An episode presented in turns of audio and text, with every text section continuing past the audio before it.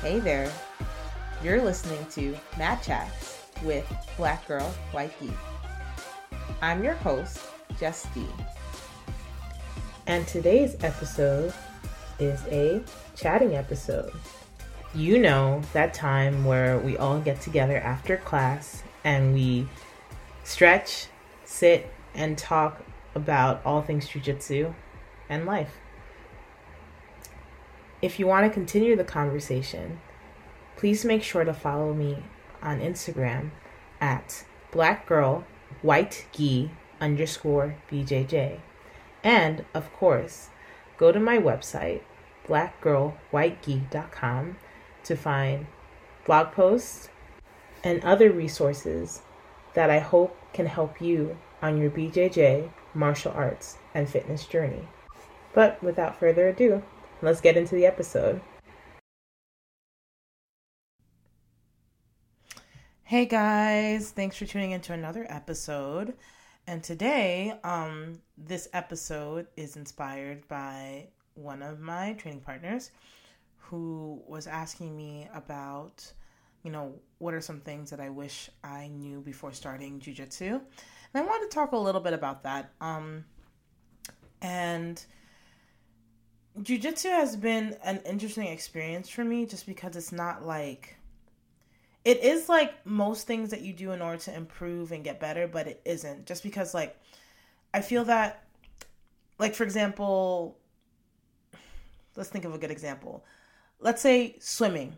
Just because I'm you know, I've been swimming my whole life and you know, there is kind of this progression that happens. It's like you go from maybe not knowing how to swim to being able to do basic floating to what's another thing to doing basic strokes like you know learning how to move your arms and legs to that fine tuning of like competitive swimming where you learn how to move your arms or you know how to, to do the strokes where you could um, move for speed and i feel that jiu-jitsu has this kind of linear progression but it's not like this upward linear like if you think of like a, a, a line graph where it just goes up up and up and up.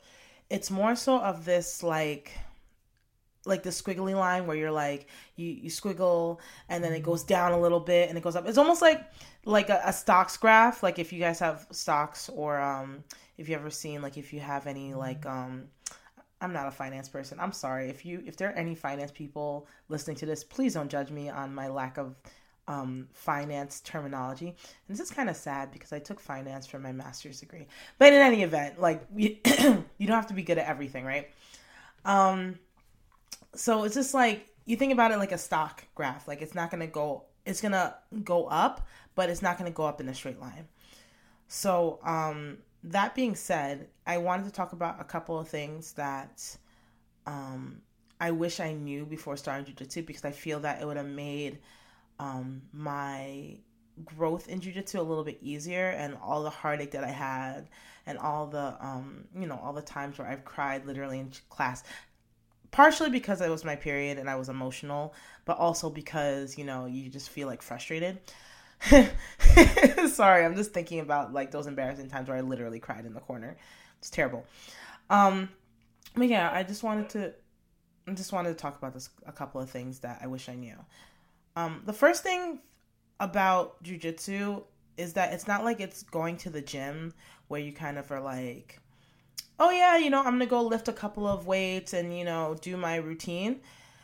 It's yes, you're getting a workout in. Yes, you're obviously doing something physical, but it's not like a physical workout. You're it's mental. It's you know digging deep. It's understanding how your body moves in order to to get that stuff together. So, um, I think. Holy moly, sorry. Um, I think that one of the things that kind of threw me off in the beginning was like, you know, especially when I started, I was super into fitness and I was, you know, I was a Zumba instructor and because I was in the gym a lot, I was lifting and jiu-jitsu was just a supplement to my lifting and I was like, yeah, yeah, you know, I'm to get my reps in at the gym. Actually, now I think about it, you are getting your reps in, but it's more mental. It's a mental physical. It's like a whole body experience as opposed to just you going to the gym, working out, and then leaving. Um, the second thing that I um I wish I knew earlier was it's not really just about showing up. You can't yeah, you get credit when you you know if your your instructor does attendance like in the Renzo system they have like these cards so my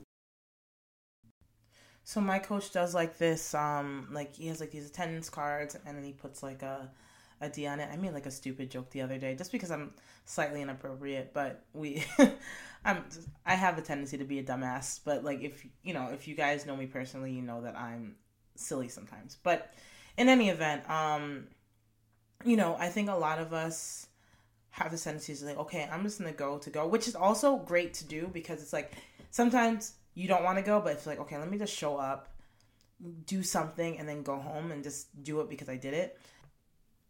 Here's where the problem lies.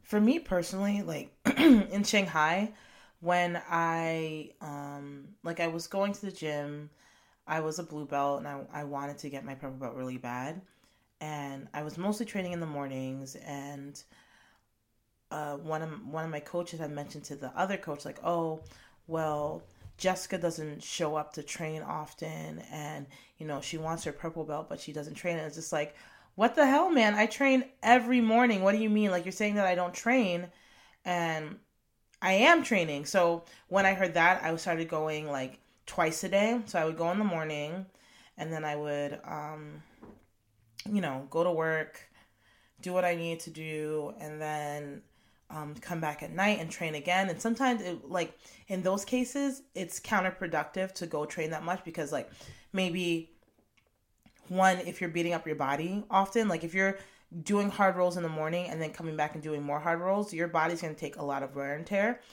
Two, sometimes it'll be the same move. Like if it's especially if, like in, in my case, the the coach that was there in the morning would teach at night too, with the addition of that other coach that thought that I wasn't training enough. And he was like, "Oh, hey, Jess, we're we're basically doing the same thing what we did this morning." And it's like, "Okay, whatever. No, I'm here." Just to be like, "Hey, I'm here. Look, you can't say that I'm not here." It just got to be a problem where it was just like, again, I wasn't doing stuff outside of what we were doing in class. Um, I was starting to have a hindrance to my social life where my friends were like, "Hey, do you want to do this thing?" And I'm like, "No, no, I have to go train. I have to go train." Where they stopped inviting me to stuff because yeah, I had to go train, and it gets to be a lot. So, I think in that lesson is basically going to practice with intention, like making sure that you're like you're like okay i want to land the move of the day or oh i've been working on this. When we do positional sparring. I want to make sure that i i'm good at this move or that move. So the next thing that i wish i kind of learned early on or or i should be better about about learning now is that your ego is kind of your enemy when it comes to jiu-jitsu. And when you tap you're learning. So, what do I mean by that? so, I kind of was fortunate and unfortunate in the respect that, you know, in my gyms, like I was, you know, maybe one of two girls or one of three girls. And, you know, in my um my first quote unquote real jiu-jitsu gym, um, I was the first female blue belt there, and I was like, yeah, and I got it pretty quick. Like I got my blue belt in under almost, I think, yeah, under a year. It was like so yeah, that basically stuck to me, and even up to now, where I'm just like, I think about the time that I put into jujitsu, and I say time in the respect that like I've been actively training jujitsu for let's say eight years, but I've been involved in jujitsu for almost eleven years. I mean, there has been times where I've been very intentional about what I've been doing and like positions I want to work on and submissions that I want to be better at, but basically want to I want to say that there are a lot of factors that go into jujitsu where it's not only about like the time you put in or if you go to the gym 50 billion times um it's about you know athleticism and all these other factors that go into it so your ego needs to be put in check because if you don't put your own ego in check someone will put your ego in check for you be it through a tap be it through like you know learning a new way of doing things and so on and so forth. Yeah, I know I talked a lot in that respect. I, I went off on a tangent. But yeah, basically, ignore your ego and just go with the learning and the flow.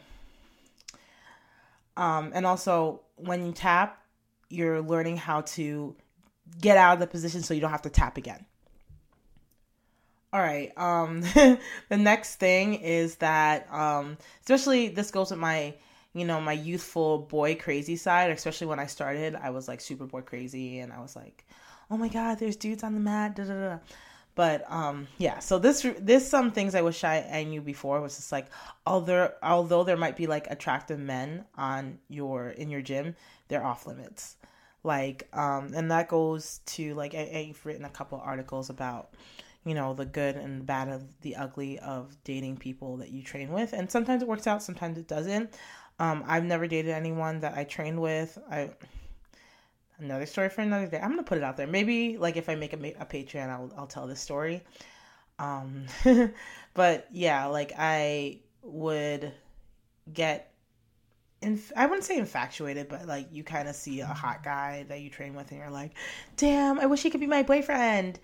and then it gets to be nuts. So you're just like kind of you kind of get distracted by that fact and you get a little bit jealous obviously now i'm mature and like there are dudes that i train with that are very very attractive but you know it's just like first like they're attractive like physically but i'm not attracted to them in a like sexual or like yeah i guess like a sexual relationship manner just because that we're training partners usually these guys are like my boys.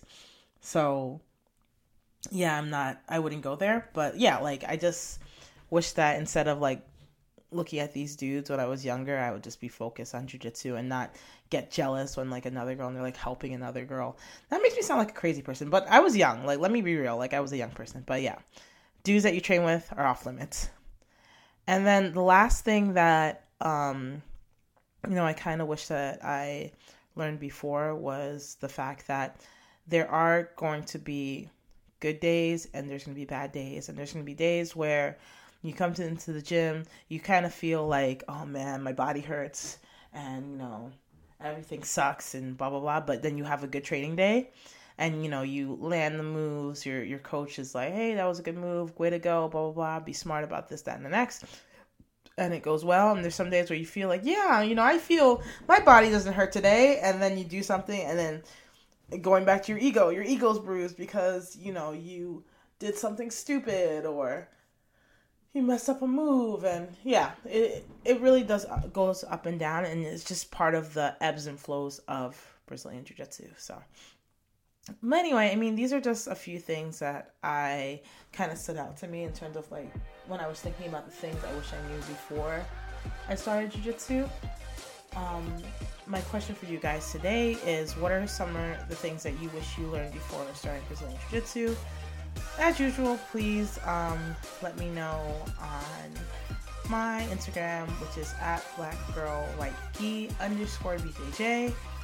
Um, and in addition, guys, if you have any topics that you know you're really passionate about that you want to hear spoken about on this podcast, or if you'd like to be a guest on my podcast, I'm always open for guests and to have a conversation because this is a mat chat. So, you know, I would love to be chatting with people. So, in any event, have a great day. Um, thank you for listening, and I'll see you next time. Bye.